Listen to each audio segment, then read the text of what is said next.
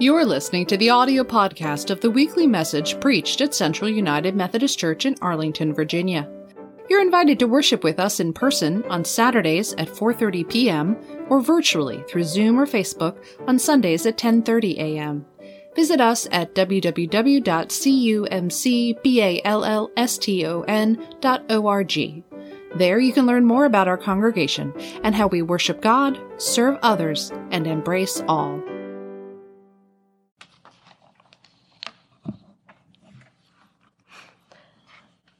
Isaiah 12, verses 1 through 6 in the Common English Bible. You will say on that day, I thank you, Lord. Though you were angry with me, your anger turned away, and you comforted me. God is indeed my salvation. I will trust and won't be afraid. Yea, the Lord is my strength and my shield. He has become my salvation. You will draw water with joy from the springs of salvation, and you will say on that day, Thank the Lord, call on God's name, proclaim God's deeds among the peoples, declare that God's name is exalted. Sing to the Lord who has done glorious things. Proclaim this throughout all the earth. Shout and sing for joy, city of Zion because the Holy One of Israel is great among you. The word of God for the people of God. Thank you, Sharon, for reading our lesson today from the prophet Isaiah. It would be easy for us to assume that the only place in the Bible where we have the text of songs that were sung by our ancestors would be in the book of Psalms, like the call to worship that we had today. When you look at the poetry in Psalms, it's readily apparent that people could sing those, even though we don't sing them today. But you might be surprised to learn that the scripture lesson that Sharon just read for us is another song in scripture, and it is an echo of an even more ancient song. This text is Isaiah's song of praise to the Lord for being his salvation. Isaiah thanks God that while God has been rightly angry at Israel for being disobedient, God has instead graciously replaced that anger with mercy. And in many ways, that gets to the very heart of the whole gospel. Now, I've heard some people talk about the God of the Old Testament and the God of the New Testament, and they go on to make a distinction between a God of wrath and a God of mercy.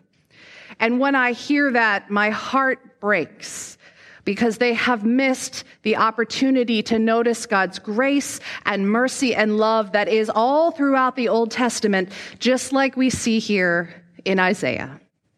Isaiah sings, I thank you, Lord. Though you were angry with me, your anger turned away and you comforted me. God is indeed my salvation. I will trust and won't be afraid.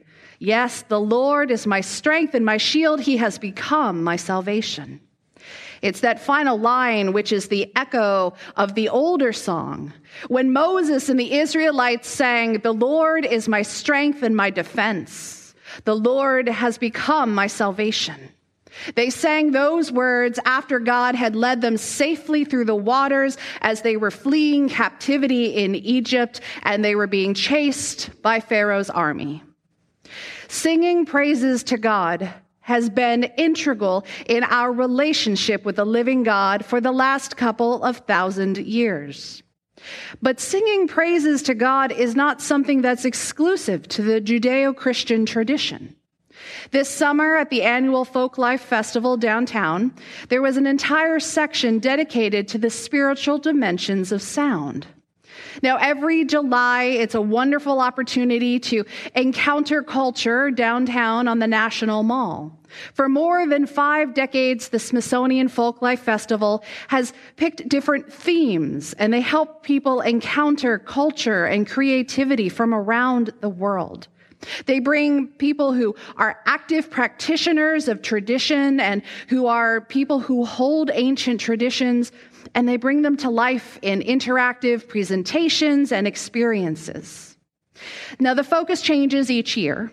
And this year, I was really kind of surprised to discover that one of the two themes was Living Religions in the United States. There were many programs offered over those two weeks that told the stories and the lived experiences from people in the Buddhist tradition, the Christian tradition, people in the Jewish tradition, the Islamic tradition, people who are Native American, Pacific Islanders, people who practice in indigenous African religions, people who are humanist and ethical and spiritual, but not religious. While in that living religion section of the festival, there was an opportunity to encounter many different aspects of those religions. In the one that focused on sound, they had drum circles, they had Christian choirs, they had Buddhist chanting, and a variety of other traditions incorporating sound.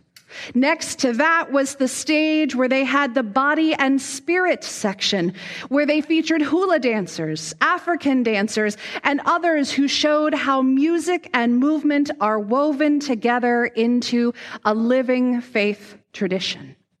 And then further down the way, there was another area dedicated to kitchen theology. This was something that felt close to my heart because I have seen how the heart of our church lives in our kitchen. We know that food is vital for spirit and soul together. Food can nurture and heal body and spirit. And the presentations in that area included the kitchen and also the garden as spaces of reflection and healing. Now, we know that there are a variety of food traditions in the U.S. that are practiced by many different religious communities. I can't tell you how many jokes about potlucks and Methodists I've heard over my life as a pastor. but food does play a vital role in expressing our religious identity. We see in the book of Acts how often the early church gathered together in homes to share a meal together, to share a meal as part of their worship experience. This is partly rooted in the tradition that Jesus established for us. This moment is described in the Gospels and it is captured also by St. Paul. When we have Jesus, who was a Jewish rabbi, gathered in the upper room with his friends. And he took bread and he took the fruit of the vine and he established a living tradition for us. This is how St. Paul describes it in his church to the letter, I'm sorry, in his letter to the church at Corinth. I received a tradition from the Lord, which I also handed on to you.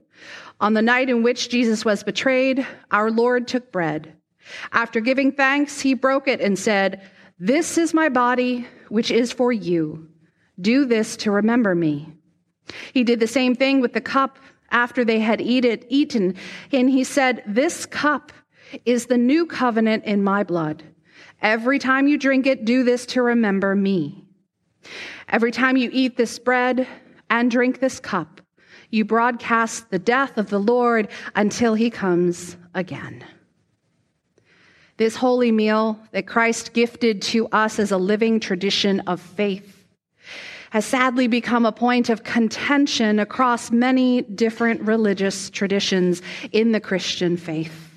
I have been at worship services where the ushers knew that I was Methodist and I was not a member of their tradition, and they had made it clear that I was not welcome to come to the table that day.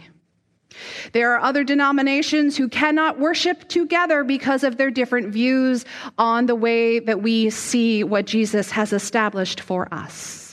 Some traditions teach that the bread and the wine or the juice transform into the actual and literal body and blood of Jesus. On the other end of the spectrum, we have churches who teach that it's simply a memorial meal. Nothing more than that, nothing more special, but just something that remembers Jesus. The United Methodist Church absolutely affirms the real presence of Christ at the table, so it is much more than a memorial meal. But we do not embrace transubstantiation, which would say that it is becoming the literal body and blood. We have an excellent book that teaches what United Methodists believe about Holy Communion. And I love the title. It's called This Holy Mystery. The book goes on to do its best to explain a mystery, but at the core, that is what we hold as the beautiful gift of what God has given to us. We encounter a holy mystery. The book go- does go into some detail about what we think about this mystery. Quote Holy Communion is remembrance, commemoration, and memorial. But this remembrance is much more than an intellectual recalling. Do this in remembrance of me is anamnesis, a biblical Greek word. It is a dynamic action that becomes the representation of past gracious acts of God, presenting them in the present moment.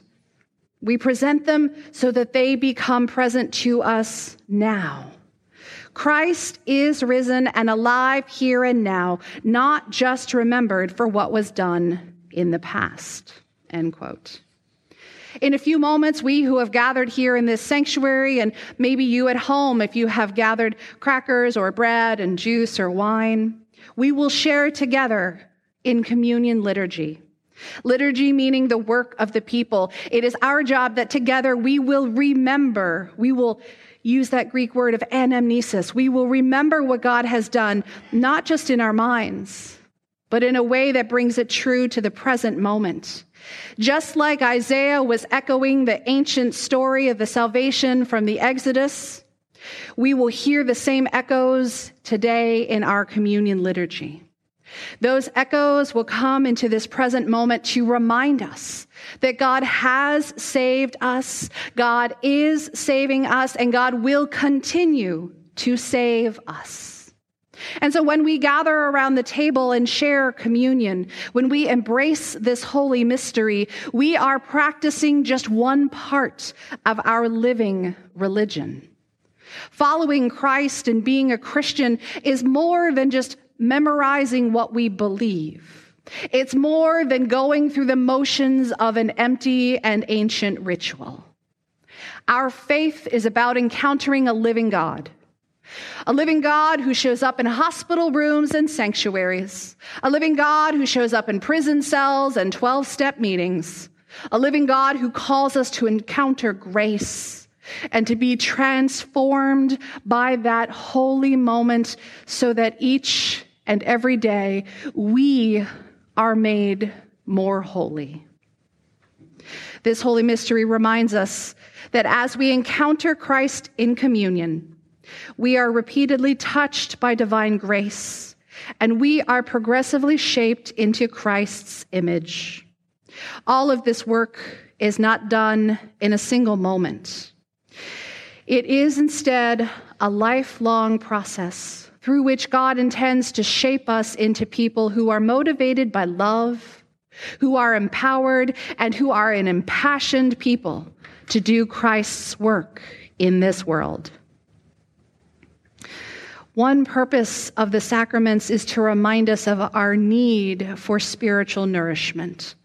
The Lord's Supper reminds us that life is sacramental, that God shows up in the ordinary moments of breaking bread and sharing in the cup. It's an opportunity for us to be open to an encounter with the holy mystery of God's presence to us in this world. It reminds us that grace abounds not only in our liturgical celebrations, but grace abounds in the ordinary moments of our everyday life. God's grace orders and directs our lives in mysterious and wondrous ways. This summer, one of the moments of grace that surprised me was when I went down to the National Mall for that Folk Life Festival. They had an opportunity to participate in what they called a community sing. This event was more than an hour long and it was hosted by a group of Mennonites and a group of shape note singers. The shape note singers had been leading presentations in the other section that year. It was focusing on the Ozarks. But they came and they brought their gift of music. And they passed out hymnals and shape note sheet music. And for the next hour, those two groups led all of us gathered there in an a cappella hymn sing with four part harmony. We sang a few songs that were familiar to me. It is well with my soul. On Christ, the solid rock, I stand. But there were many, many songs that I had never heard before, or a few that I thought I knew. And then when they started singing, I realized it was an entirely different tune to familiar words. For the very last song, they invited us to gather close to the front in the space between the chairs and the stage. And we tried to create a circle with more than a hundred people singing together. The Mennonites introduced the final song, and they explained it would be a doxology that they called the Old 606, which was now on page 118 of their hymnal. And I thought, oh, the doxology, this is great. I know that one. But as they began to sing, I quickly realized this was not the doxology that I knew. And so instead of focusing on the music in front of me, I simply closed my book and I stood on that ground and I listened to those in the circle singing around me. I allowed in that moment my heart to lift towards God, and I was in a sense of awe that I was standing on the same land where crowds gather every four years to witness the inauguration of a U.S. president. I was standing on the same land that has borne witness to protesters against injustice for many decades now. And there I was gathered in a circle, listening to brothers and sisters and siblings in faith sing a praise to God as a practice of the living religion that we follow as Christians. So, in a moment, I'm going to play a recording of this doxology for you. I couldn't find one from the actual festival, but you will be hearing a group of Mennonites singing it for us. And as you listen, I hope that you will allow this song to open your heart, to be ready to encounter our living God today, whether that encounter is at the communion table, at the dinner table, or while taking a walk outside today.